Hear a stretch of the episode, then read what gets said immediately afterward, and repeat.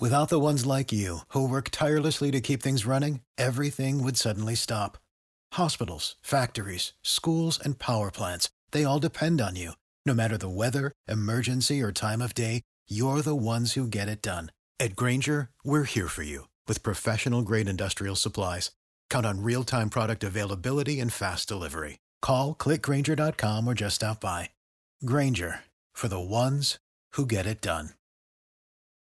A federal court that delays the implementation of the Obama immigration executive actions. Our Washington insider, Jamie Dupree, is with me. Good morning. You said yesterday at this time that it was uh, going to be the talk uh, radio story of the day. It certainly was, and will continue to probably be as it plays out in the court system now. Republicans have been trying to do for months, and that is stall these executive actions on immigration.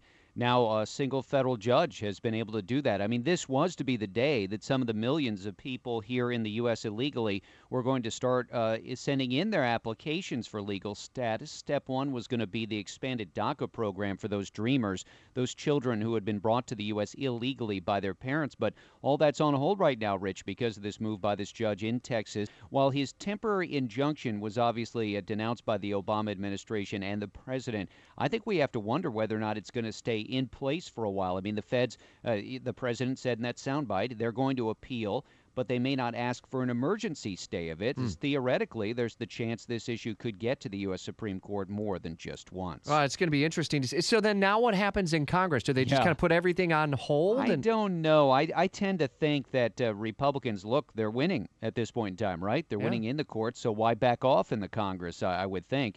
But we'll have to see. It'll it'll depend on how long this delay lasts. I'm sure the Democrats are in no mood to agree to any of these provisions because they would extend through the end of the fiscal year. So we'll have to wait and see. I think lawmakers not being in town this week, it probably works out better for the G O P. I thought uh, Eric Holder's comments were interesting. We're still in the process of looking at the opinion, uh, yada, yada, but he says he always expected this matter to be decided yep. by a higher court. Really? I, I do think that this is like the health law, that a lot of people figured it was going to be litigated. I mean, you had Texas and Florida and all these other states that were taking it into court. And, you know, it, it's sort of like the Obama health law. Yeah, I know that a lot of Democrats der- absolutely derided that lawsuit and, and the others, but they made it to the U S Supreme Court. And uh, I would think that this one has a very good chance to do the same. Whether or not the Republicans prevail, that's a whole different issue. All right, we'll get back into that one at eight twenty-three. Back with Herman to update this story today, I'm sure. Absolutely. Updating Herman at eleven, Sean at four. And, of course, a lot more interesting background on it on my blog at W O K V dot com. Yeah, it's six fifty-seven.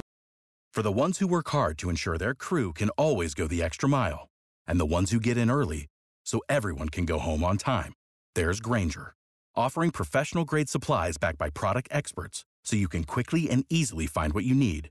Plus, you can count on access to a committed team ready to go the extra mile for you. Call, click grainger dot com or just stop by. Grainger, for the ones who get it done.